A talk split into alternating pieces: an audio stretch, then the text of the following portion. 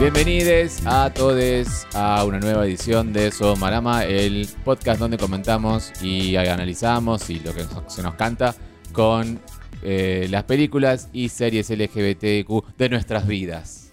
Así es. Ya podemos decirlo así, De nuestras vidas. Sí. ¿no? Porque hoy vamos a hablar de una que es casi casi un clásico, que cumple este año 30 años. Yo diría que es un clásico, ¿no? O sea, diríamos Casi, que es un clásico. Mi nombre es Axel Frixler y quien habla conmigo es Pablo Taguada. Buenas noches, buenas madrugadas, Axel, a vos te digo y a la audiencia, buenas tardes, buenos días, buenas noches, lo que Mucha sea. gente nos escucha a la mañana también. Eso, eso he visto, me Sí. has contado, creo. En el Eh, gimnasio, en la oficina. ¿En el gimnasio? En el- mientras haces sí. eso, ¿eh? Bueno, yo quiero decirte, quiero decirle a la gente que hoy se vino el cambio, porque queremos un cambio. Hay que ver si lo notan. No, no sé si lo van a notar, pero no, no quiero dejar adivinar a la gente. Yo quiero decirlo. El cambio es que hoy vos estás usando mi micrófono y yo estoy usando el tuyo. El tuyo es muy, es muy raro, porque es muy, es muy finito y largo. Sí, si han visto nuestras el mío fotos. es más cortito y grueso.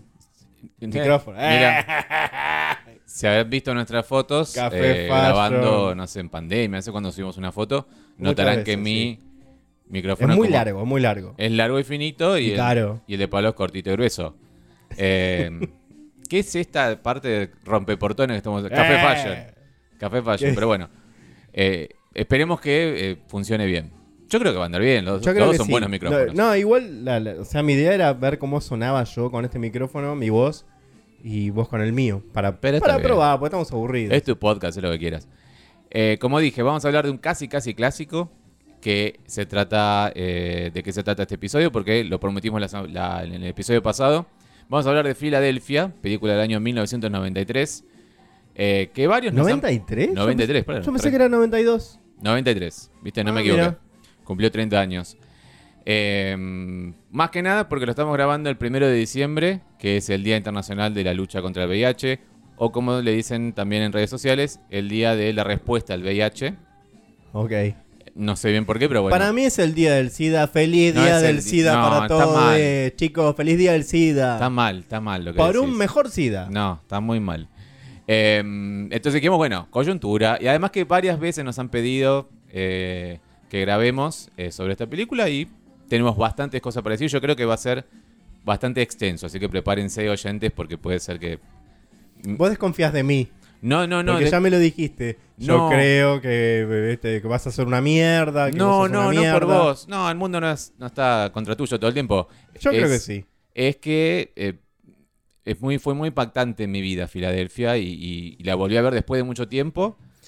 Y... Bueno, empecemos, bueno, empecemos con la sinopsis, si querés. No, no, empecemos como hacemos siempre, como venimos acostumbrando para no para la lo- los costumbre. comentarios de la gente. Comentarios del episodio pasado. Recuerden que hablamos de la película, el corto, en realidad, cortometraje de Pedro Almodóvar, Extraña Forma de Vida. Así es. Le sumamos eh, El Dorado, todo lo que los nazis odian, un documental de Netflix, se lo pueden ver en Netflix, y un par de cositas más, como una película que encontramos y, y ese tipo de cositas, ¿eh? Sí. Un pequeño Eh. documental que encontramos ahí que ya puse el link para que la gente lo pueda ver. Sí. Porque la verdad que estuvo bueno sobre cómo se había creado esa película para televisión sobre la homosexualidad. Exacto, el link en YouTube, a YouTube está, en Está ahí en la descripción, lo pueden ver en sus apps. Tal cual. Bueno, encontré un problema, eh, con- perdón, encontré una solución al problema que yo tenía. ¿Encontraste un problema? Yo encuentro problemas todo el tiempo También. también. Problema de la resaca. No. Viste que yo decía, uy, escriben por redes sociales, se me pierde el resto de los mensajes. que Yo dije, bueno, apenas me escriben en Sí. Instagram, ponele, que está fantástico, sigan haciéndolo. Lo screenshoteo y lo mando al correo. Y digo, ya está, pum, listo. Buenísimo. Lo hizo como, lo hago como un. ¿Eh? Ayuda a memoria. Bueno, igualmente el primero es un correo que enviaron a somarama.gmail.com.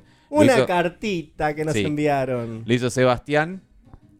Que no sé si te olvidaste la firma o no, Sebas, pero tenés una, una extensa carrera, parece, que está en Qué su letra firma. rara que tiene. No, no, no. Em, doctor en psicología, licenciado profesor de psicología. Irióloga. eh, iri- profesor adjunto en psicoterapia familiar de pareja y grupos. Eh, todo eso, y la verdad, yo pe- ¡A pensé la que. mierda! Sí, yo dije, mira, qué, mirá los oyentes que tenemos, boludo. Nosotros somos dos borrachos a la madrugada y tenemos gente que es técnico. Que está más borracha que nosotros, evidentemente. Becario postdoctoral, la verdad, Sebastián, un, eh, te felicito por todos tus, tus estudios. Este, dice, hola, como no vi la casilla de comentarios, le mando mail cuál señora que soy. Me gustó bastante el comentario, pero reconozco que para mí la historia es sobre el amor entre ellos, pero que se desarrolla en el cuidado que Pascal le brinda al personaje de Ethan Hawke después del evento. Claro, hacia ese evento, que no quisimos No spoilear. podemos decirlo así. Y bueno, sí, se basa en ese cuidado. Porque también, no lo dije, pero se da la mano de alguna manera con esa escena de Secreto de la Montaña cuando eh, dos hombres viviendo juntos. No, güey, qué sé yo, bueno. Sí, claro. Y ahí el personaje de Pascal, como dice Sebastián, dice, eh, dos hombres viviendo juntos en un rancho se cuidan, ¿ves? No, no todo es... eh, Sí, claro, sí, sí, sí. Entiendo, entiendo. Creo que ese, sí, esa es la, la respuesta, ¿no? claro. Eh, de Pedro Almodóvar. De Pedro Almodóvar. Dice Sebastián, para mí ese es el corazón de la película. Sí, puede ser, puede ser. Y definitivamente el podcast sobre la vida de Moria es de putos. Eh, los quiero, Sebastián Benítez. Muchas bueno, gracias, te Sebastián. queremos, Sebastián. Muchas gracias por el mensaje. Y tengo- me debo a mí mismo escuchar el podcast de Moria. ¿Cuántos episodios son? Ocho. ¿De cuánto de cuánta duración? Nah, que 20 minutos cada uno. Ah, lo voy a reescuchar esta Sí, semana. sí, sí. No, yo lo escuché un fin de semana entero. Eh, bueno, después tengo otros mensajes más. Acá este era de Walter, que dice, siempre espero con ganas los episodios del podcast, ustedes brillantes como siempre. Eh, la Pedro no me entusiasmó tanto su corto, un me... Me gustaría que comenten Six Feet Under. No es estrictamente LGBTQ, pero el domingo terminé de verla, qué final. Me lloré todo. Sí, eh, Walter quizás lo sabe porque me sigue en redes sociales, pero es la serie que vi este año.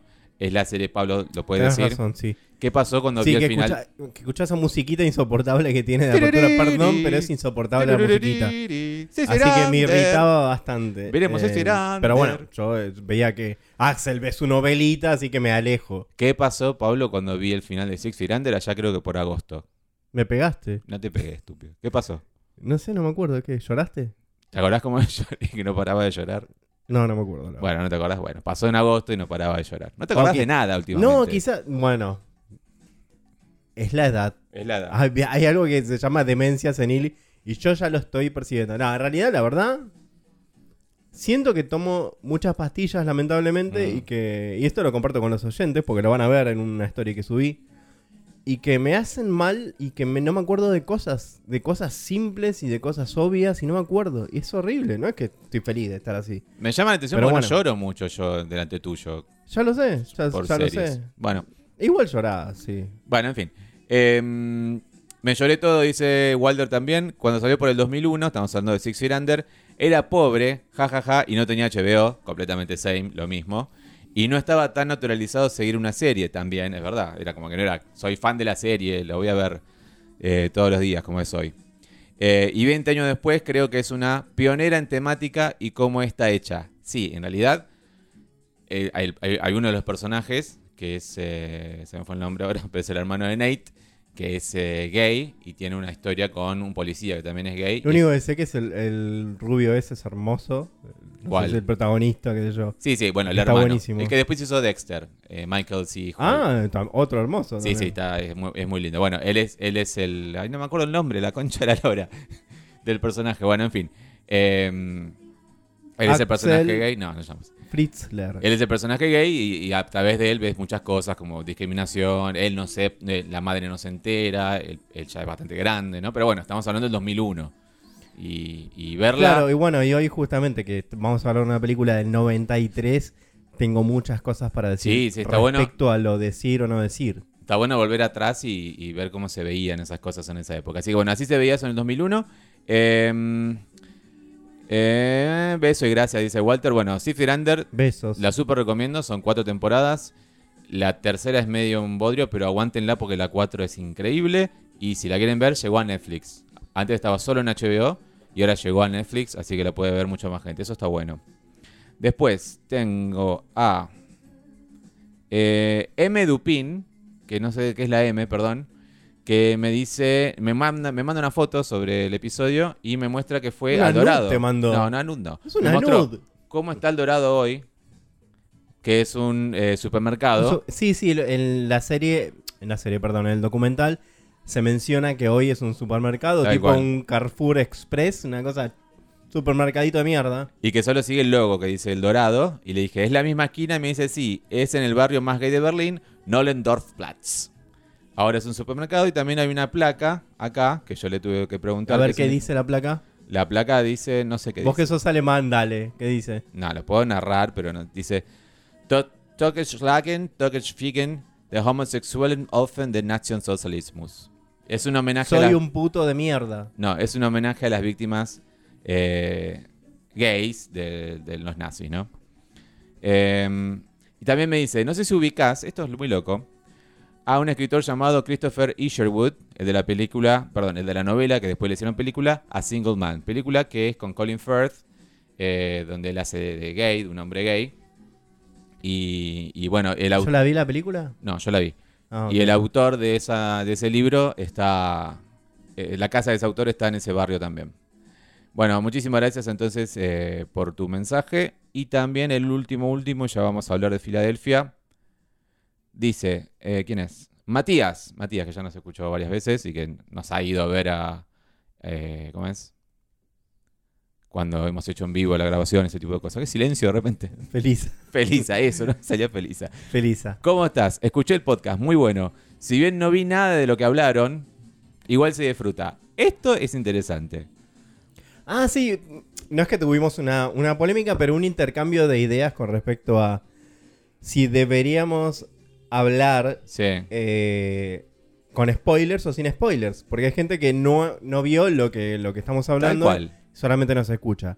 Y algunos de ustedes sí vieron y quieren escucharla con spoilers. Sí. Yo elijo proseguir con no spoilear. Yo también.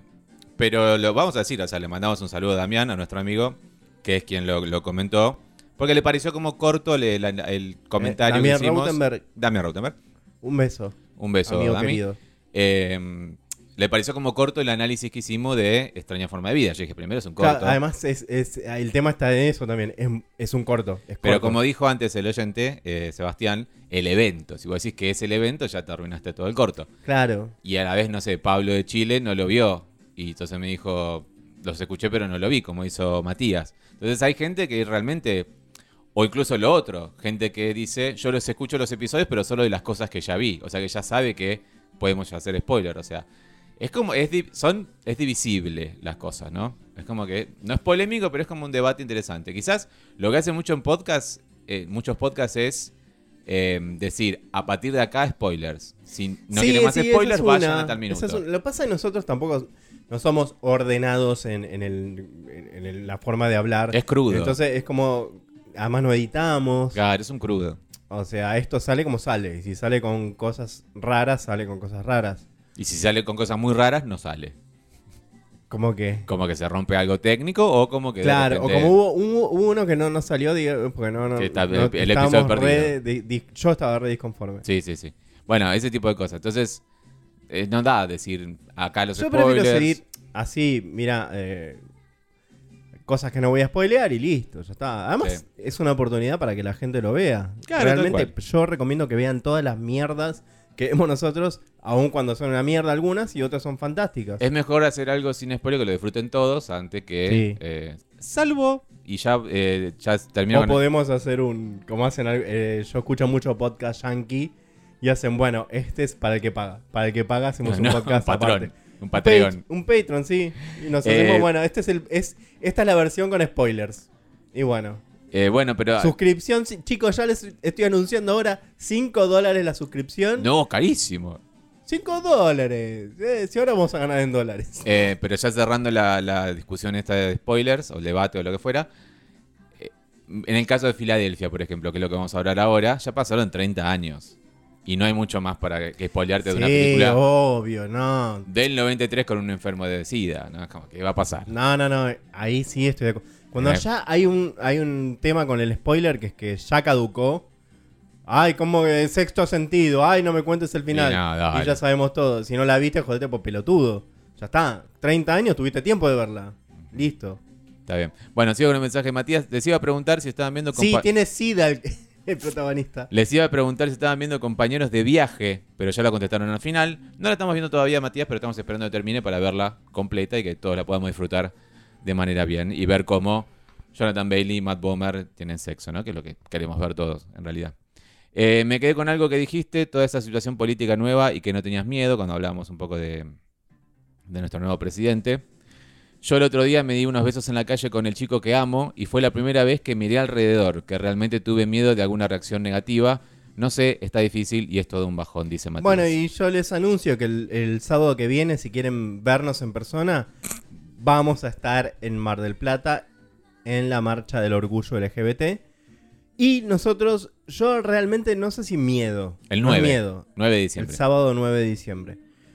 Pero siento algún resquemor porque en Mar del Plata, lamentablemente, hay muchos nazis. Hay realmente nazis ya que han sido condenados Sí, no es, no es, por los ataques que hacen a las personas. no es figurado, gays. son nazis. Son, Son nazis literalmente. Sí, sí. Y el intendente tampoco es. O sea, Muy todo amigo, es como ¿no? nazismo allá. Y parece que con el triunfo del nuevo presidente eh, están envalentonados y salieron a festejar, qué sé yo. Y siendo la marcha del orgullo, es como que va, vamos a tener que estar prevenidos a defendernos. Y si nos atacan, yo me voy a defender. Quédate tranquilo. Sí. Y bueno, veremos qué pasa. Y si no, no. Eh, por lo menos que pasemos, que, que toque lindos días de sol, así disfrutamos de la playa y el mar. Por lo menos. Por lo menos. Por lo menos, sí. Heridos, pero vivos. Sí, la verdad. Es lo, es lo- la vara está bajísima. Sí. Es, es lo mínimo que queremos. Tener un buen sol en Mar del Plata y bueno, y que como... Es lo que decía también la semana, la- el episodio pasado. No, no, no hay que tener miedo. Sí hay que tener cuidado. No hay que No, tener yo, miedo. yo estoy muy listo anímicamente y físicamente también. Sé cómo defenderme y ya. Pero no hay que tener miedo. Si te dicen algo no, por la calle, miedo jamás. yo confrontaría, diría, ¿pero qué, ¿por qué me está...? No, obviamente no. Si viene un chabón gigante con una 32 y te No, amenaza. tenemos ¿no? Obvio. algunas. eh, vamos a comprar esta semana algunos elementos de defensa. ¿Por qué no? ¿Por qué no? ¿Por qué no? Bueno, vamos al tema central de este episodio que se trata sobre Filadelfia, la película del año 93, eh, protagonizada por Tom Hanks, Denzel Washington eh, y gran elenco, la verdad, gran elenco, porque a medida, que, a medida que iba pasando los títulos dije, este estaba acá, esta estaba acá, Eh, y dirigida por Jonathan Demi, que se pronuncia así, Demi. De mí. El mismo director de eh, muchas películas, pero ganó el Oscar por El silencio de los inocentes. Un par de años antes, de hecho, en el 91. Em, ¿Por dónde comenzamos? ¿Querés que diga la sinopsis? Dale, por favor. Bueno, muy bien. Vamos a... Uy, larguísima. Bueno, esto no es una sinopsis, esto es la más trama. corta. Bueno, es fácil. Hay un chabón que tiene sida. Punto. No. La vida del joven abogado Andy Beckett cambia cuando descubre que vive con VIH. Mentira. Y por ello es despedido de la firma de abogados para la que trabaja. Es una poronga. está esto. mal, no, Está boludo. Bueno, Vamos a contarla así. Andy Beckett Eh, es un abogado Dale.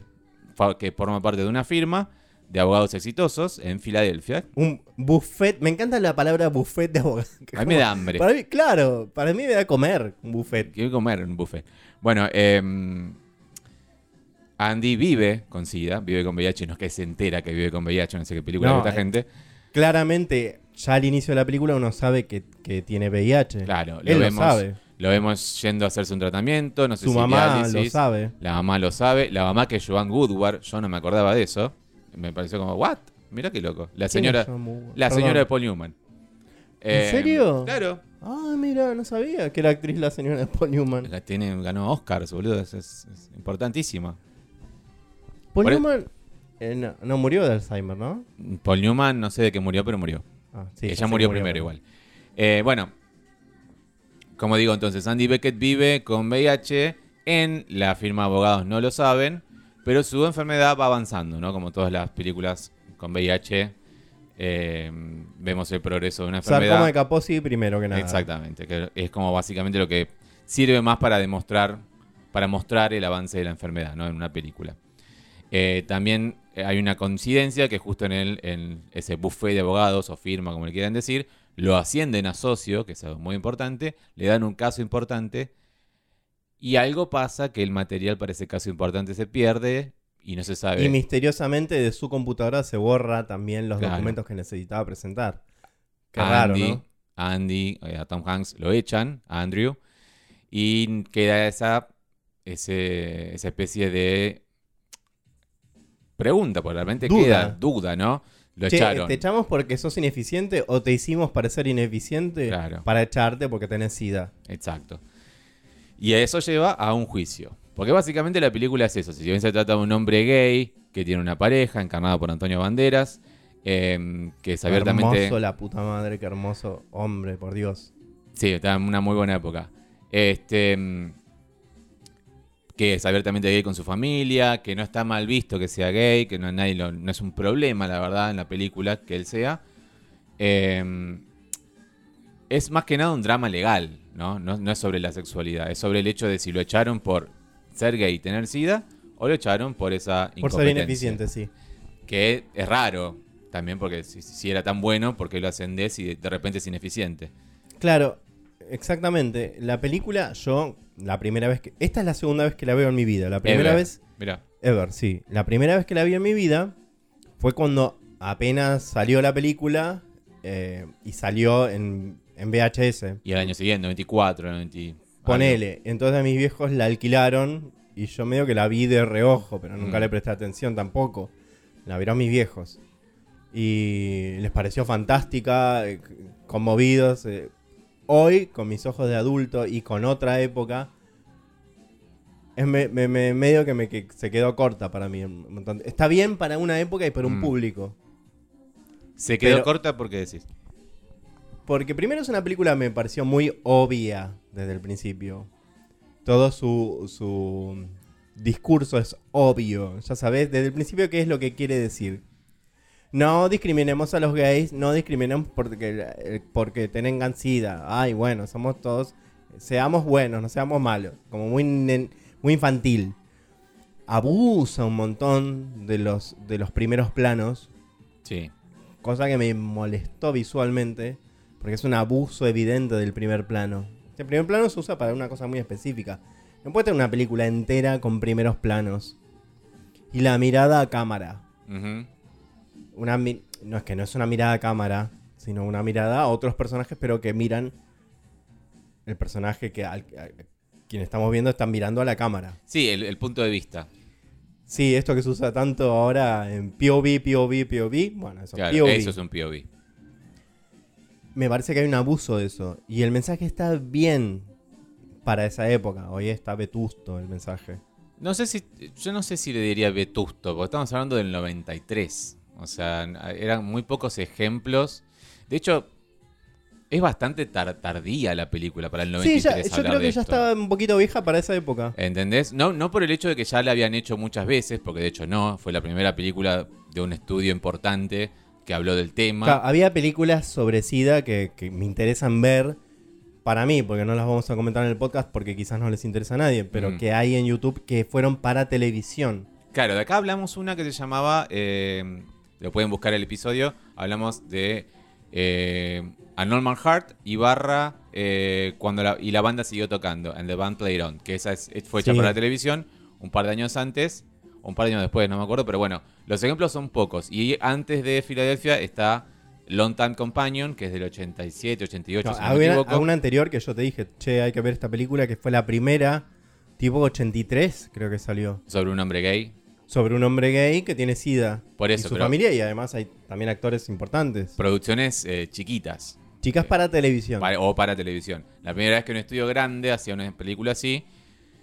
En el 93, a mí lo que más me, me- no me molesta, no, no, no eso que decís vos, pero sí hay cosas que me molestan de Filadelfia. Primero que fue mi primera visión sobre ser gay en la vida.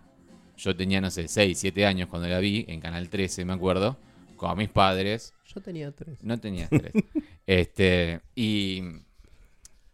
Y vos imaginate que eso de ser un. Vos ya vos. Yo, vos, yo, digo, mejor dicho yo, un nene, 6, 7 años, ya sabés que hay algo distinto dentro tuyo. Que de alguna manera lo hablamos también cuando hablamos con los putos viejos.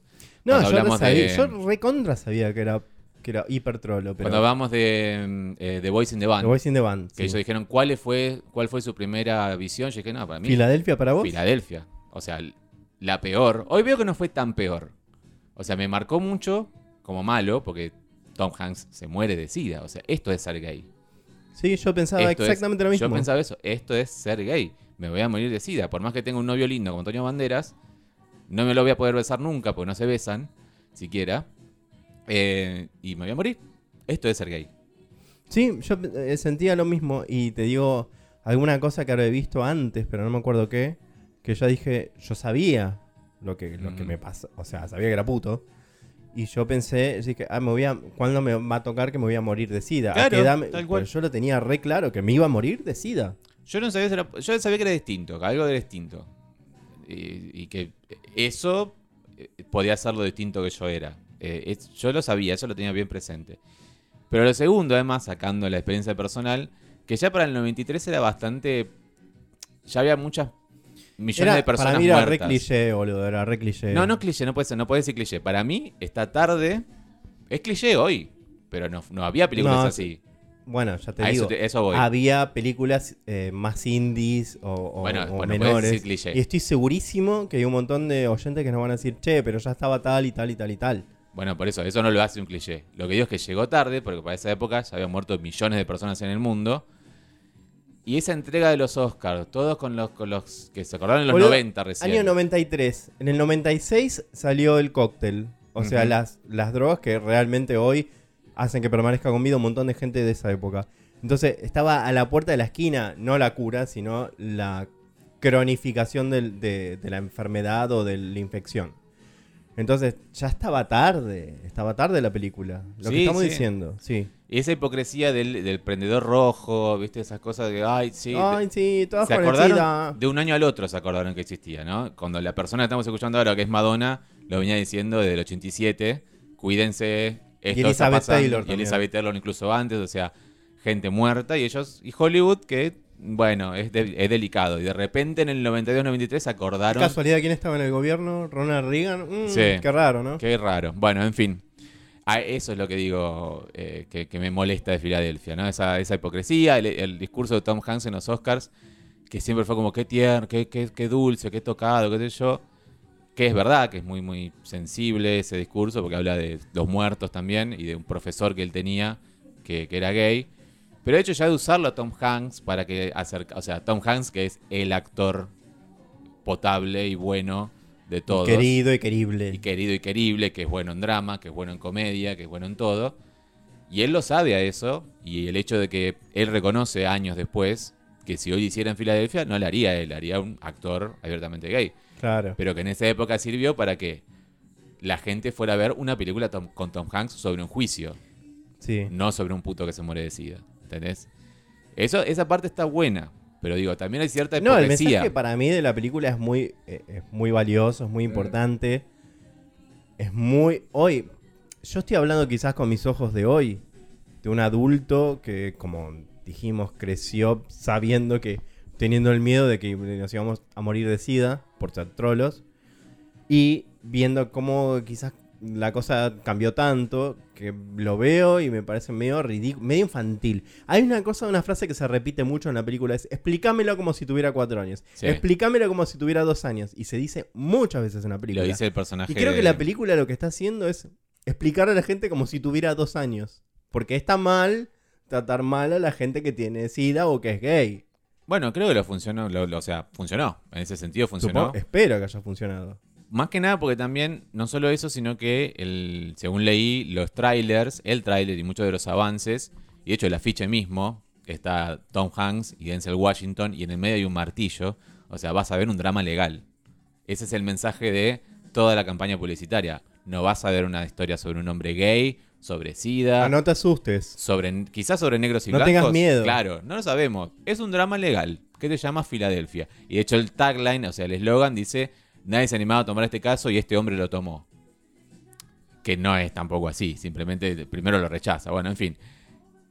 E- estuvo bueno eso, pero es como visto de acá es como medio hipócrita también. Y la mayor hipocresía, que me enteré recién leyendo la trivia, era que, bueno, Jonathan Demme venía de hacer El silencio de los inocentes y trabajaba con, trabajó con un actor y quería volver a trabajar con otro actor, perdón, con el mismo actor en eh, Filadelfia, que se llama, se llamaba, eh, perdón, Eh, no, no, no, no. siempre me pierdo con mis cosas, Ron Wouter, Ron Wouter, que hizo un pequeño papel en Silencio de los Inocentes y ahora hace, hizo de uno de los abogados del buffet, ¿no? Que es el abogado disidente, el que no está Claro. tan de acuerdo. ¿Qué pasó? TriStar, o sea, el estudio, el del caballo con las alas, El de caballo con las alas, sí. no quería contratar a este actor, a eh, Ron Wouter, ¿Por qué? porque la compañía, o sea, la compañía de seguros de salud Sí. no le iba a dar seguro de salud porque el actor tenía VIH.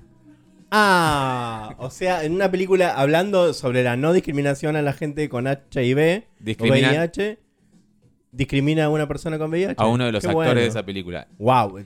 Así como No te- solo eso, me imagino viendo ahora, pensando en esto y, y- y- y- en mi- imaginando en mi mente qué duro que habrá sido para él hacer esas escenas, ¿no? Tal cual, bueno, también ah, em, habla eso, eh, las notas de las crónicas de la época. Primero, así como te sentís vos, se sintió Jonathan Demme, el director, y dijo, esto es irónico, chicos. O sea, estamos hablando de una película sobre discriminar a alguien con SIDA y están no contratando... discriminando a alguien que con tiene SIDA. O sea, no tiene sentido. Bueno, eh, terminaron contratándolo. Lamentablemente fue una la última película de él, murió eh, al año siguiente. ¿De qué? De SIDA. Este, Soy, soy malo yo. Soy, Sí, soy muy, bastante, bastante- muy oscuro, muy, oscuro. Pero, pero lo importante es eso, ¿no? Como la hipocresía de Hollywood eh, llega a este nivel, de lo, de, de lo macro, de una entrega de ¿Te premios, puedo a hacer lo un pequeño paréntesis también recordando de, de cómo vi la película la primera vez? Porque, ¿quién se las recomendó a mis viejos? Las dueñas del videoclub. Las dueñas del videoclub, que eran una pareja de lesbianas. Y que siempre mi mamá iba, che, que, que mi mamá era fanática del cine. Sí. Entonces, todo, ¿qué me recomendás? Que, bueno, vean esta que se le va a encantar. Y Mm. había salido Filadelfia, ya era el run run de que esta película iba a ser genial. Claro. Sobre el SIDA, yo, y sí, les encantó, obviamente. Sí, sí, un drama. Es, es, es un drama, drama. De hecho, Además, les encantaba también los, eh, eh, los juicios, esa cosa. A mí me pareció hoy, viendo un juicio, me pareció re aburrida la película. Es un Ah, embole. yo tuve dos instancias en mi vida infantil donde me planteé ser abogado cuando fuera grande. Lo cual no hubiera sido loco, porque hay mucho del gremio que es abogado. Em, Te re veo abogado. ¿eh? Sí, re. La primera fue. No, pero una de esas veces fue Mariana del Barrio en el juicio a Soraya. que yo eh, que duró toda una semana, me acuerdo de Mariana del Barrio. A mí me gustan las películas de juicio, pero. No, esta- está bien, está bien, está bien. Y la segunda, la, en realidad la primera, fue Filadelfia. Y el odio que le sentí al personaje de la abogada. eh, la De esta película, sí. De esta película, que es Mary, Mary Steenburgen. Que para mí decía todo el tiempo: objeción, objeción, objeción. ¡Ay, hija de puta, callate! Igual dijo, yo conté las veces que dijo, dijo tres veces objeción. Ah, pero para mí decía 50.000 veces objeción. Y yo decía, yo la odiaba. O sea, a ese nivel me impactó Filadelfia. Pues encima tiene una. Es como la- el prototípico hijo de puta. Tiene cara de buena y, de- y linda y qué sé yo, y es una hija de puta, boludo. En la escena del espejo, de hecho, es tan malo el personaje. O sea, eh, que en la escena del espejo, viste que después ella se siente y dice, odio este caso. Eso me gustó Bueno. porque dije, acá tiene un rasgo de humanidad. La actriz dijo, odio esta escena. No me gusta esta escena, esta escena está, Es, es cruel, muy cruel. Es cruel. Ella se acerca al personaje de Tom Hanks con un espejo para decirle, ¿ves de acá tus manchas? Porque O parece sea, que no tus se ven. lesiones de sarcoma Claro. de Kaposi, ¿no? No se ven. Justo eh, ahí no tenía, tenía una cerca de la oreja que ni él se la podía ver. Claro. Y dice, no, listo, fantástico. Cuando ella vuelve, el personaje vuelve a sentarse y dice, odio este caso. Bueno, es porque esa actriz odiaba esa escena y el director le dijo, eh, bueno, incorpóralo, ponelo. Sen- cuando te sientes, decís, odio esto, lo que sea. Bueno, ella lo improvisó. Pero este para caso. mí le dio un rasgo, insisto, un rasgo de humanidad al- a la persona que no era un- ella estaba haciendo su trabajo y defendiendo lo indefendible Sí. con todas sus herramientas, pero realmente la estaba pasando mal también. Si como me decías todo el tiempo, ¿quién es? ¿De dónde, dónde la tengo? ¿Dónde? No, boludo, yo te, De te juro que la la vi en alguna serie, o sea, la tengo de millones de películas a la mina.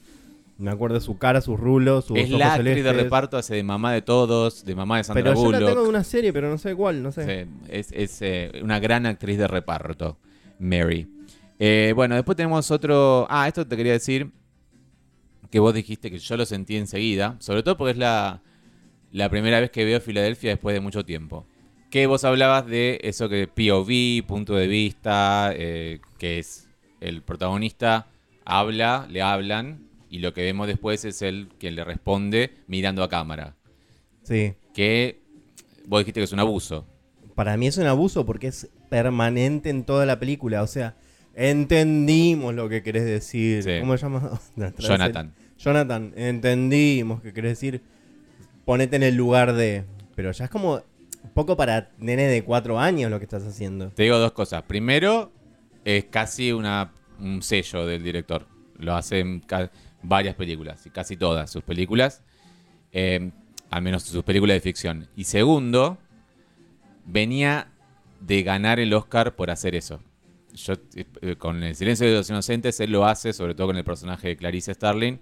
Si ven todas las escenas de Joy Foster y de Anthony Hopkins, están hablando a cámara y están hablando de a vos. Cosa que vos sientas que siente el personaje. Claro, bueno, vi la película, pero ahí está más equilibrado. Acá es toda una obviedad tras No sé si está más obviedad. equilibrado. Lo Para que sí, tiene, lo que sí tiene, no, porque también abusa bastante. Sí es más novedoso en el silencio de los inocentes y te Quizás acompaña. eso, quizás ya esto. No, no, y te acompaña el clima, la tensión. Claro, acá no hay tensión. Acá no hay tensión. Acá hay como, mirá qué asco tus, tus marcas, qué asco me das por ser trolo. O, o de hecho, incluso no tiene sentido cuando ya hacia el final, con el juicio ganado, el personaje de Denzel Washington va al hospital a visitarlo a Tom Hanks. Y también usa eso. Todos los ven, todos ven a cámara como la cámara es Denzel Washington, ¿no? Como que vos ahora sos Denzel Washington y te ven a vos. Y ahí ya medio no tiene mucho sentido, porque ya no es que. ¿Cuál es el sentido? ese? Por eso te digo, es un abuso del recurso. Es un abuso del recurso. Y eh, a nivel eh, fotográfico, qué sé yo, directorial, qué sé yo, no hay mucho para destacar en la película. No, es hiper noventas nivel- y noventas. Sí, sí, sí, super noventas. ¿Qué pasaba con los- la, la ¿Qué primera- pasaba con. ¿Qué era? ¿Bruce Springsteen, el, el de la canción? El de los títulos, sí. Ay, Dios, qué pesado. ¿No te gusta esa canción? La canción me, me gusta, pero me cansa el chabón. No te cae bien Bruce Springsteen, ¿no? No, no, me cae nada Nunca bien. te gustó mucho. No, nunca me gustó. A mí ni fu ni fa, pero. Pero justo leí que le dijeron. Es parte de la estrategia que tenía el director de que la película eh, tuviera un alcance más grande. Si yo tengo una película donde está Tom Hanks, que es este actor. Ojo, blanco. vos eh, ve- eh, ponés la película y, ve, y escuchás la canción y ves los títulos y ya te gusta, Mm. aunque no sepas nada. pero porque no esa- te gusta de él. ¿De él? ¿De Bruce Springsteen? Uy, un montón de cosas. Murder no me gusta. Pero no es nada republicano él, ¿eh? Al contrario. Por más de izquierda que sea, es lo, lo más de izquierda que vas a encontrar en Estados Unidos es de no, no, está bien, pero por eso digo que creo que quizás tenés poca información sobre él. Ah, Eh, era fan. yo no soy fan, ni en pedo, ni en pedo, pero te, yo- te calentaba no el en pedo, no, Era lindo de joven. No lo sí, niego. Claro. El joven era muy lindo, pero no- yo tenía el mismo prejuicio de vos con eso, porque toda su imagen, si no te No, adentras. y no me gusta, me molesta su voz, porque me parece que canta, Ah, siempre cantó ser. para el orto. Eso te lo discuto también. Yo sé que tiene. Uh, tiene un- de repente en los podcasts de Bruce ¿Qué nos convertimos? Tiene un rango muy alto. ¿En qué te ha convertido? Tiene una canción entera que es todo un falsete hermoso y que es. No falsete, sino Ah, como hermoso, le dijiste. un agudo hermoso que, que es increíble y, ah, me gusta mucho. bueno. Y tiene canciones donde hace el, el rock más Ah, grave del estaba re mundo. enamorada. No, boludo, pero te digo, yo tenía el mismo prejuicio que vos. De este es un yankee cuadrado. Si tiene una canción que se llama Born in the USA, que la usó Ronald Reagan en la campaña. Sí, lo peor. Es como, Bueno. bueno, tenemos una un presidente que usó canciones de La Renga en Por su eso. campaña. Y él fue el primero en protestar eso. Saquen mi canción que no significa eso. La canción es completamente significa lo contrario a lo que cómo Bueno, lo están usando. Vamos, me voy a informar esta semana, chicos. Dale una Y tregua. les digo, la- el próximo podcast me, me hago fan de Bruce Springsteen, lo amo. Bueno, Va a era- ser el, el- mi ídolo. Era parte de la estrategia de el director de si pongo a Tom Hanks, que es un actor que el mundo va a ver para ver una película con Tom Hanks y pongo una película en la canción, perdón, una canción en la película de Bruce Springsteen que tiene un público mayormente masculino, heterosexual, eh, blanco, Que dice America. claro, Porque es así. ponele, eh, va, a traer- va a venir un público distinto. Y a Bruce le encantó esa idea. Bruce dijo, sí, dale, te doy esta canción. Que es una canción que se llama Tunnel of Love, que es como muy para arriba. Y Jonathan dijo, eh, no, es una película No. sobre un gay que se muere de sida. No, no da que bailemos el Tunnel of Love. Y ahí pusieron en las calles de Filadelfia. Que ganó el Oscar a Mejor Canción. Pero para no no, todo. ¿qué- qué- ¿Puso otra canción entonces? ¿O es la misma y la, la bajó de tono? No, no, es otra canción. Ah, puso otra canción. Hizo otra canción Hizo que una es canción. Las calles de Filadelfia, se llama así. Es lo que acabo de decir. Y esa canción ganó el Oscar, el Grammy, el todo. Sí, bueno, pero. No me gusta cuando haces eso. Bueno, pero es lo ¿Vos querés que nos peleemos? Nos peleamos. No me gusta cuando haces eso. Porque vos lo dijiste, pero lo que yo entiendo es otra cosa. ¿Qué Quizás el entendiste? que se expresa más sos vos. ¿Qué No, el que entendiste? yo- no, entendí que era la misma canción que le había bajado de tono.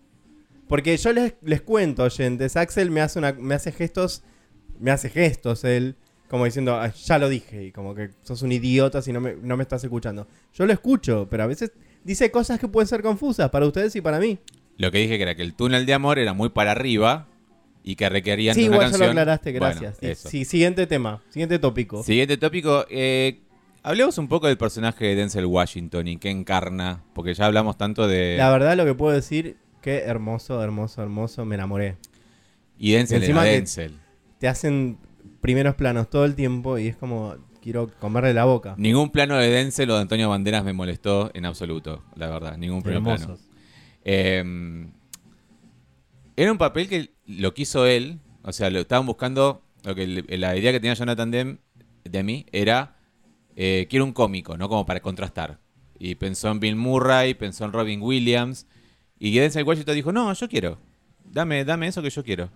Y, y de hecho lo habían escrito con eh, un personaje italoamericano y terminaron, terminó siendo un personaje afroamericano, ¿no?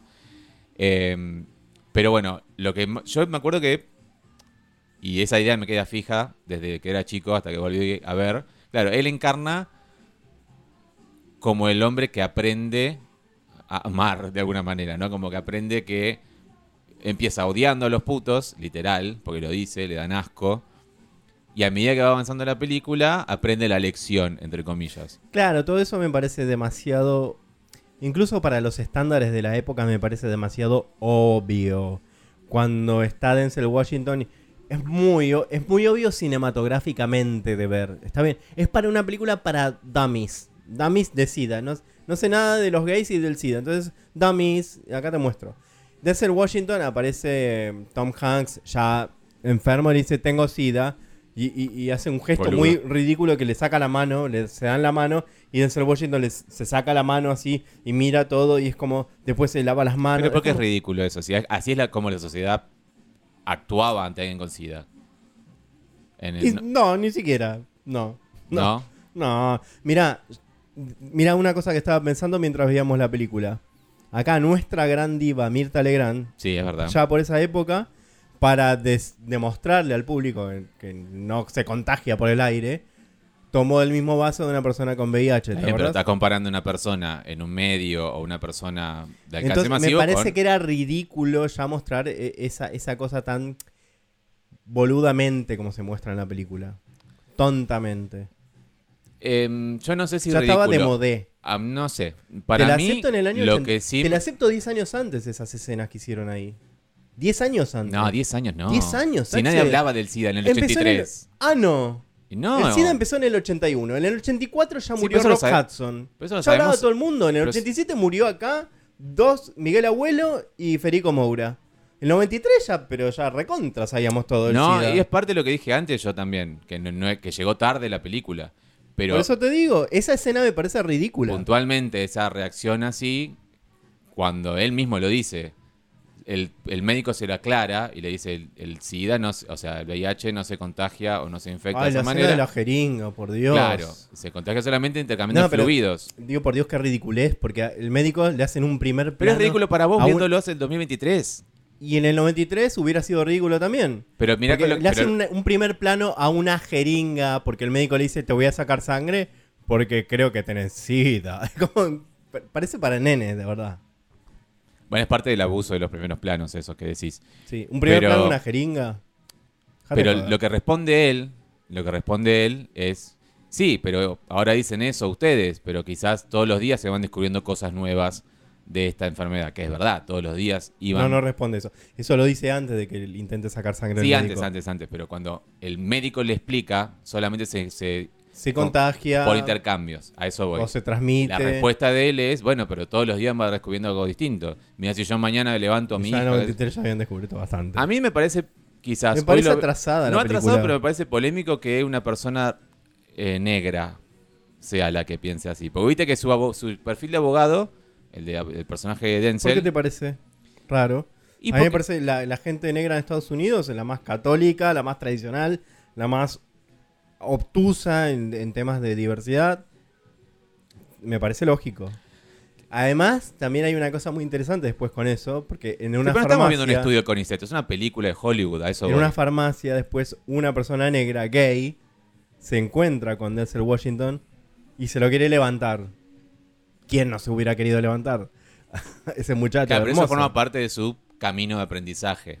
Y ahí él se enoja, eh, ¿cómo que te crees? Soy puto, eh, eh, soy puto, eh. Si hay algo que me parece, bueno, peligroso, digo que es eso, va peligroso, qué sé yo, como polémico quizás, es que él sea el que duda, el que tiene eso, que su propia mujer le dice no, no seas tan cerrado y él sigue siendo cerrado. Ay, la amo a la mujer de... Una capa. Sí. Eh, y me parece demasiado obvio su, Dijo, ca- su camino Le- de aprendizaje. Quiero, quiero mencionar el personaje de la mujer porque dice, ah, eh, vos, vos que no conoces, ah, yo no tengo problema con los gays. Ah, ¿conoces algún gay? No, que yo. Bueno, y la mujer le dice, ¿y vos conoces algún gay? Le dice él. Y ella, sí, mi tía esta, mi tía Teresa, mi tía, el primo tal, que no Claro, sé qué, el amigo del laburo este y aquel. el que viene a laburar. Y sí. ella, ¿cómo que tu prima Teresa o tu tía Teresa es eh, lesbiana con esas tetas que tiene? Bueno, ese, ese, ese. Pero me parece que incluso ahí está un poquito exagerado su homofobia y su camino de aprendizaje. Es que Viene- es muy, muy, muy infantil. Viene porque él tiene un perfil de abogado muy distinto, que también me parece como polémico. Es muy el tema poco, de que está en la tele este- es el abogado de la tele. un poco más trashy él. No, a eso voy con lo que es peligroso, que oh, peligroso, como que sé yo, como que polémico, que hoy un personaje negro no lo pintarían así, ¿entendés? Como bruto, como eh, homofóbico, que está en la tele, que yo, porque sobre todo después del juicio de OJ, para eso les cambió un montón las cosas ahí.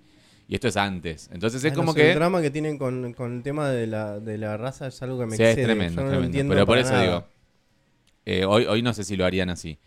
Pero a mí me parece muy obvio. Y incluso, por más obvio que sea, está bueno como lo, un pequeño detalle que te conté. Viste cómo él comienza alejándose de los hombres, de los varones, físicamente alejándose. No Sí. solo cuando no le da la mano o cuando se, se aleja de la mano de Tom Hanks, sino como que vemos que se aleja, se aleja y se acerca más a las mujeres y después cuando va avanzando la película, en escenas random, se abraza con más varones, está rodeado de más varones, eh, se acerca un poco más a Tom Hanks en el juicio, está sentado más cerca de él, Sí. a diferencia de otras veces. Esas cosas me refiero con lo obvio. Me parece que son cosas demasiado obvias visualmente, demasiado tontas, demasiado...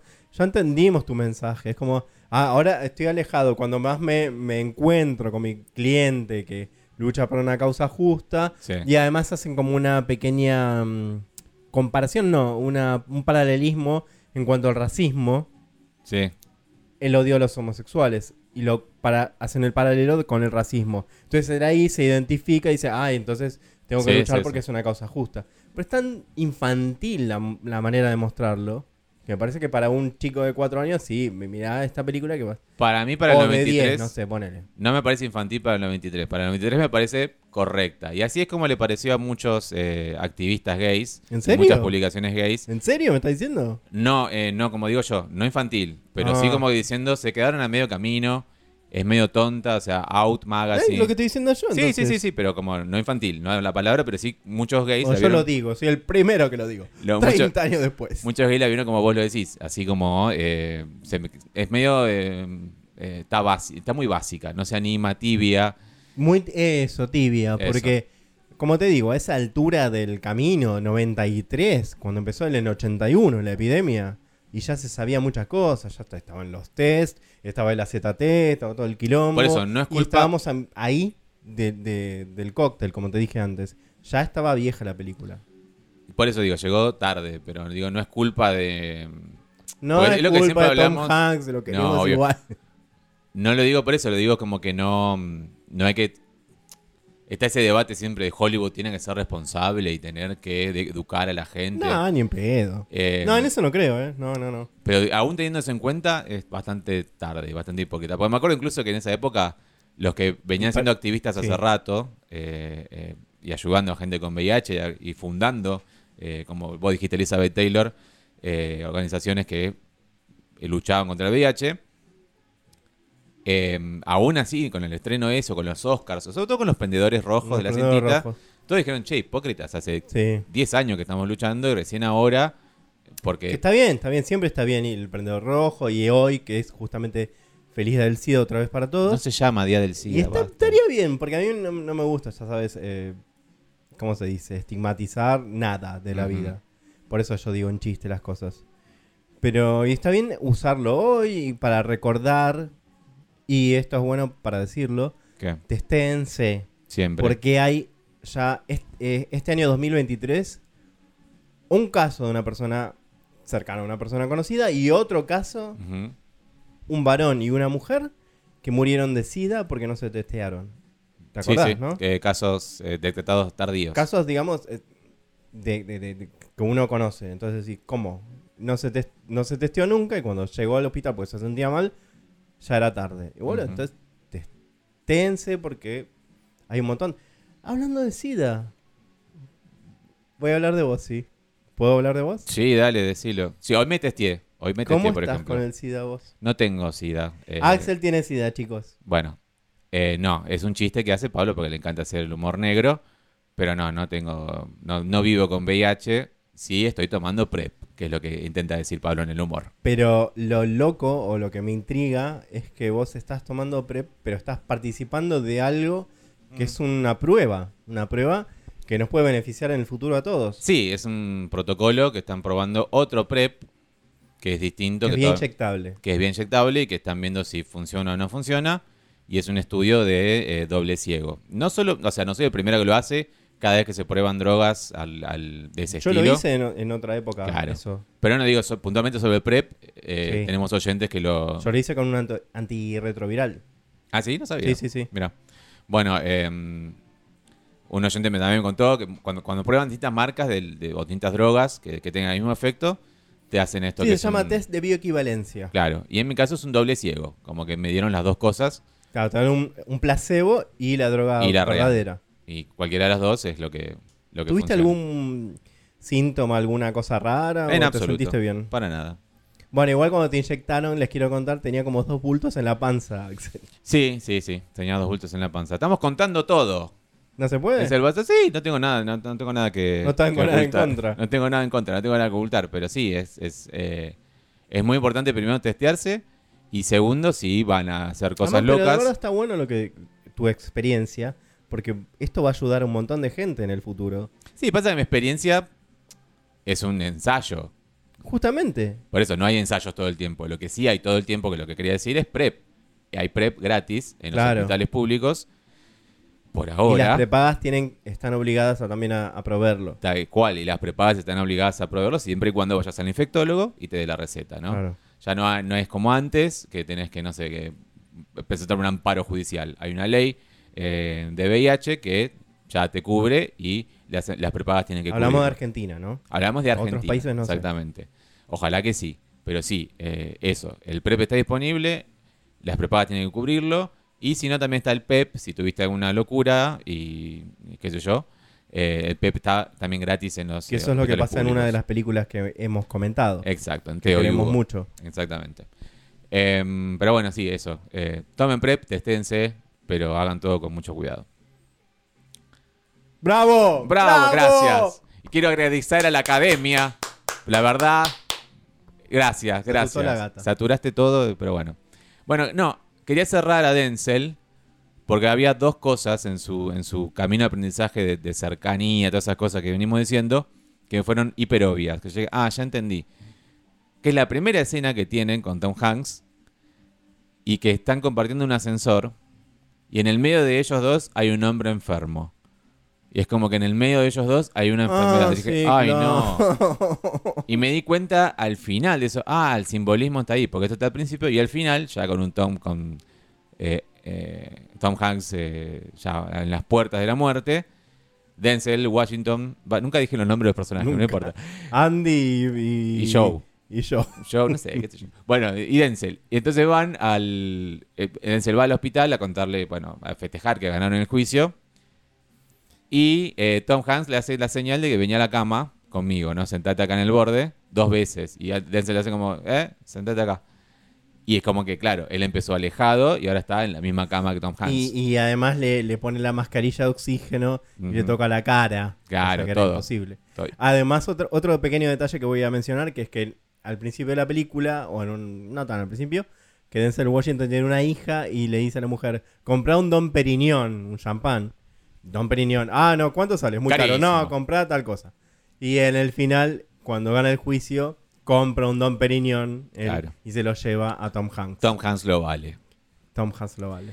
Em, escena de sexo no hay. No, ni siquiera un. Yo que digo un shirtless de Denzel Washington o algo. Un, O de Antonio Banderas. Bueno, vos sabés que Antonio. Banderas no corta ni pincha en la película. Está ahí. Está ahí, pobre. Igual vos sabés que el, per- el personaje se lo dieron Vale a, la pena verlo porque es hermoso, pero bueno. se le ofrecieron a John Leguizamo. Y el John Leguizamo dijo, ah, mirá qué interesante el papel de un latino, Pero- eh, en- de pareja con Tom Hanks. Mm, me- mejor me voy a hacer la película de Super Mario. ¡Ah, oh! Golazo, ahí la va a La pegar, mejor ¿eh? decisión de su carrera, la verdad. Increíble. Eh, bueno, ya hablamos del director y sus eh, POV, ya hablamos de los Oscars que ganó, mejor actor, perdón, mejor canción original, y ya hablamos de cómo la recibieron. Si te parece, hablamos un toque, como no hay escena de sexo, ¿Ah, seguimos hablando? Digo, de la actuación de Tom Hanks. Dale, dale. Que no hablamos nada de qué nos parece su actuación. A mí me parece. Es muy efectivo siempre como actor. Muy bien, muy bien, porque hay escenas que son. que me hicieron sentir mal viendo Sí. la película. Eso es muy bueno. Muy bueno porque habla bien del actor. De cómo me hizo sentir que cuando él se sentía mal, yo realmente me sentí mal. O sea, físicamente de enfermedad. Físicamente dije, ay, me estoy descomponiendo de verlo cómo él la está pasando para el orto, porque se siente mal y tiene que estar en el juicio presente y se está sintiendo mal y se la banca, se la aguanta. Y una escena de cuando era chico y vi la película por primera vez Sí. que me quedó. es increíble, porque hace 30 años que no la veo y fue la escena de la diarrea.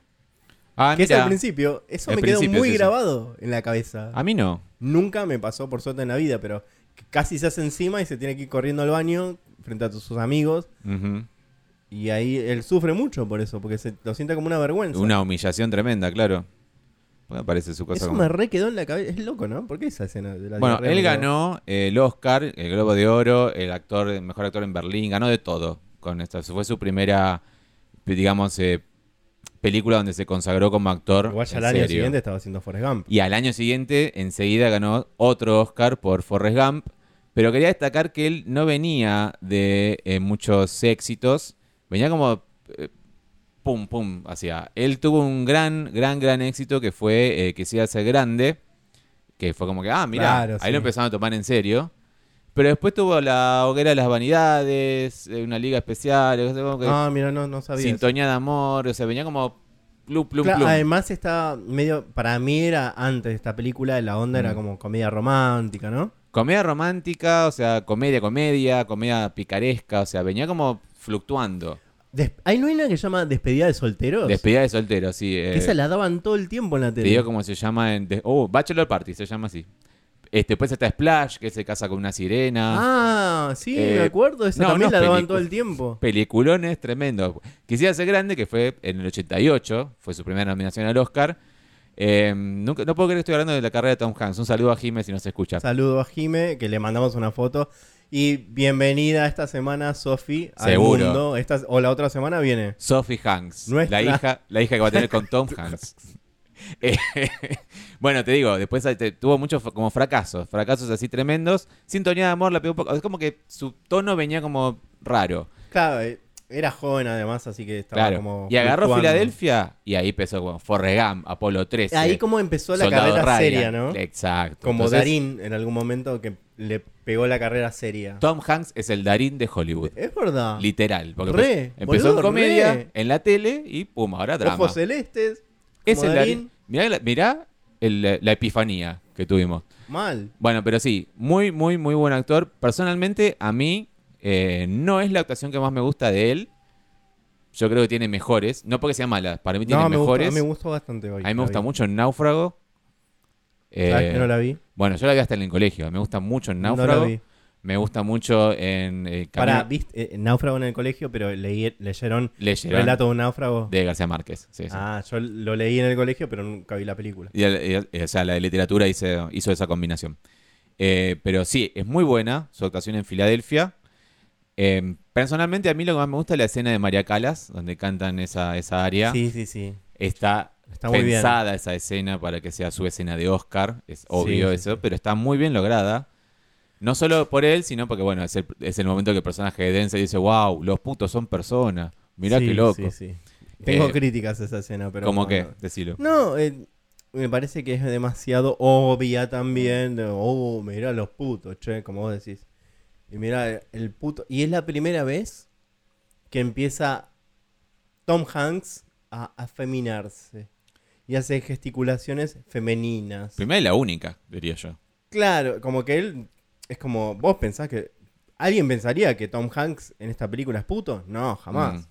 Pero es la primera vez y eso me pareció medio, no sé, raro, tonto, porque si él siempre es de una manera, escucha a María Calas y dice, ¡ay, la María Calas, la diva! Para y mí empieza a quebrar la muñeca, ¡ay! Para mí son dos factores. Primero, eh, el personaje, si, no era, si era afeminado de una, la gente no te iba a ver la película. Y segundo, tampoco iba a ser una- un abogado exitoso si fuera afeminado. O sea, parte de su profesión también eh, le implicaba ser masculino y ser respetable, entre comillas. No iba a ser un abogado así dragueado de repente decir, ¡ay, su señoría, acá llegamos! No creo que, que hubiera funcionado ni hubiera sido verosímil que un abogado fuera así. Claro, o sea, ahí mostró su verdadero yo. Y también le chupan huevos, está a punto de morir. O sea, eh, eh, hay escenas anteriores donde dice, "No, estoy harto del tratamiento. Que igual eso también es un, eso sí te, te digo que es un poco un cliché en todas las escenas, en todas las películas de, de, de gays y sobre todo cuando hay sarcoma de Kaposi involucrado con SIDA. Eh, eso sí es un poco el cliché de como, estoy harto del tratamiento, ¿para qué se me voy a morir igual? Siempre está esa escena en todas las películas. O al menos las que yo vi. Es como que estoy harto de esto, ¿para qué sirve de nada? qué sé yo? Y la pareja diciéndole, bueno, no, el tratamiento te sirve. Mira, les cuento, oyentes, hace... ¿Cuántos años que nos conocemos? ¿18? ¿19? De, sí, Y desde que nos conocemos me hace... Yo, boludo, es la, la primera vez que lo veo en mi... O sea, la segunda vez que lo veo en mi vida. esta semana van a ser 19. Bueno, esta semana van a ser 19. Y siempre me hace el chiste cuando yo tomo una pastilla o algo. ¿Y qué dice Axel? This stuff is saving your life. Siempre. Y yo, él me dijo, es la referencia de Filadelfia. Y nunca la vi en persona hasta hoy que vi la película. Y cu- cuando llega la escena que dice Antonio Banderas, This stuff is saving your life.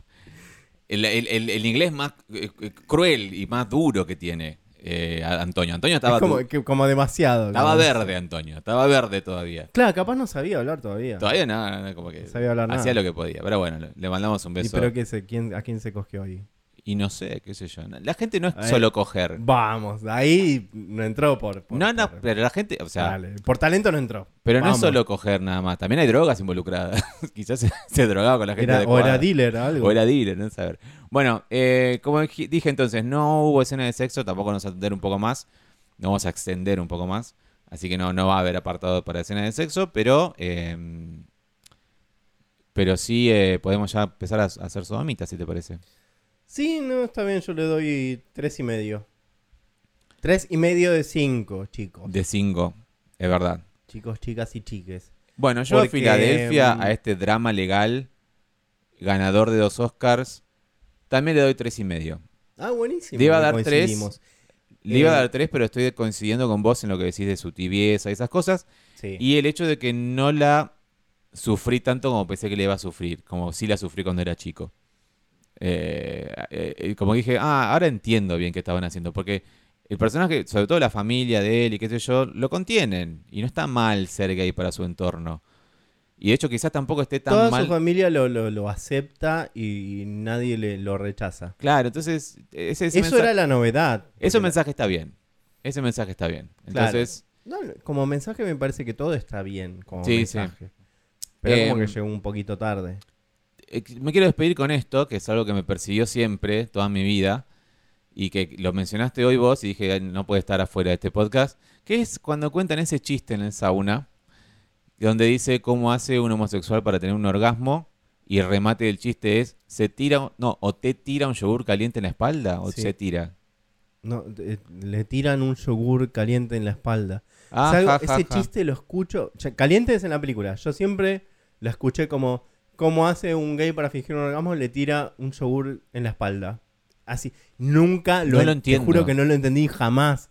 Entonces yo, por favor, explíquemelo a alguno de ustedes oyentes. Póngalo abajo en los comentarios. abajo en los comentarios. ¿Qué es lo del yogur O sea, en la espalda? ¿Tiene un sentido o somos tan gays, pelotudo o tan, gays que no lo tan entendemos? vírgenes que no lo entendemos? A lo mejor está contado en ¿O qué heterosexual. visión tienen los héteros de que es ser un puto? ¿Qué Yo entendí, era como que deben creer que somos todos pasivos, todos, y que no, no tenemos semen. Entonces, como que no sé, no sé, no lo entiendo. No enti- nunca lo entendí. Entonces, lo escuché creen- de chico, eh, boludo. Lo escuché toda mi vida. No, yo lo escuché en Filadelfia y me quedó siempre En la diciendo, tele. ¿De qué se ríen? No, no, lo entiendo. Después de grande la, la- lo volví a pensar y dije, no lo Vos entiendo. tomás yogur, ¿no? Yo tomo yogur. Eh, debe ser por eso entonces. No lo entiendo. No lo, ent- o sea, no entiendo la génesis, no entiendo el sentido, no entiendo la gracia. ¿O qué idea tienen los héteros de que es un ser un puto? No lo entiendo. La verdad es, es, no, es no es bueno. No es un buen chiste. No es gracioso siquiera. Poner, No es un buen si chiste. se trata de eyacular o algo así en la espalda de alguien. Porque el otro chiste que vi ¿Por qué de... sería una fingir un orgasmo? No entiendo, de verdad. El no otro entiendo. chiste homofóbico que vi, que hicieron en Twitter, porque esta semana pasó eso, no, la semana pasada pasó eso con Novarecio y ese hom- homofóbico que él entrevistó, que le dijo, me dan asco lo gay, y el periodista siendo gay. Bueno, hacían muchos chistes en Twitter y uno de los chistes era cómo, cómo hacen, eh, cómo se sientan cuatro putos en una silla, la dan vuelta. Sí. Y ese sí es un chiste que te puedo llegar a Claro, te entender. puedo entender. Claro, claro. Cada uno se metió una pata en el culo. Buenísimo. Eh, lo puedo entender. Te estás riendo. Tiene una gracia. Es que Axel sería. No, como, como, como cuatro putos deciste, no. Axel sería el cuatro putos a la vez. No, ni en pedo. En absoluto. Eh, pero este del yogur no tiene sentido. No, No, tiene yo- sentido. No tiene sentido. Bueno, Bueno, terminamos con esto, por favor. terminamos con esto. Si La saben, tortura. si saben eh, qué significa. Que sea esa la encuesta. ¿Entienden el chiste de el chiste- Filadelfia? ¿Sí? ¿No? El chiste del yogur en la espalda, ¿lo entienden? Y si lo entienden, lo explican en los comentarios en, en Spotify móvil. Eh, eh, nuestras redes sociales están en la descripción de este episodio. En también la descripción de este episodio pueden encontrar, no sé hablar, en también. ya es, ya es por el Fernet. Eh, también pueden encontrar un link a un cafecito para que nos puedan dar unos dineros si quieren en cualquier parte del mundo. Una chica me preguntó cómo hacer para eh, darnos dinero desde afuera. Si tenemos bitcoins o no sé qué cosa. Ay, yo tengo. Bueno, después eh, te, pa- Te, te- te paso el link y te, te digo Ponemos cómo el me link- das. no, pongamos el- yo tengo PayPal. PayPal. me, bueno, me das por PayPal. no, pon el link en la descripción. Dale. No te olvides. Ah, es verdad, boludo. Qué buena idea. Dale. Pongo PayPal. PayPal y cafecito entonces en la descripción. Nuestras redes sociales y si quieren mandar un mail lo hacen a sodomarama.gmail.com. Se acerca el fin de año y ¿qué va a pasar? Ah, no lo sabemos. No, no No, tenemos lo la sabe- no tenemos la menor no, idea. ¿De qué vamos a hablar? No sé. No sé. La serie esta que hablamos al principio, ¿Por qué no? de que, que se viene. Pero, em, bueno, este podcast es más cercano al anterior, viste que nos tomamos ¿Viste? un tiempo. Sí, Pero ahora teníamos ganas de hablar, así que hablamos. volvió. Se nota que teníamos ganas de hablar, ¿no? Nature is healing. Bueno, los quiero mucho a todos. Vosotros, Háganse, perdón, háganse el test, háganse el test, usen PrEP y, y sean felices. Sí, y tengan cuidado, que no toquen, no besen un puto. Nos vemos. Chao. Un beso.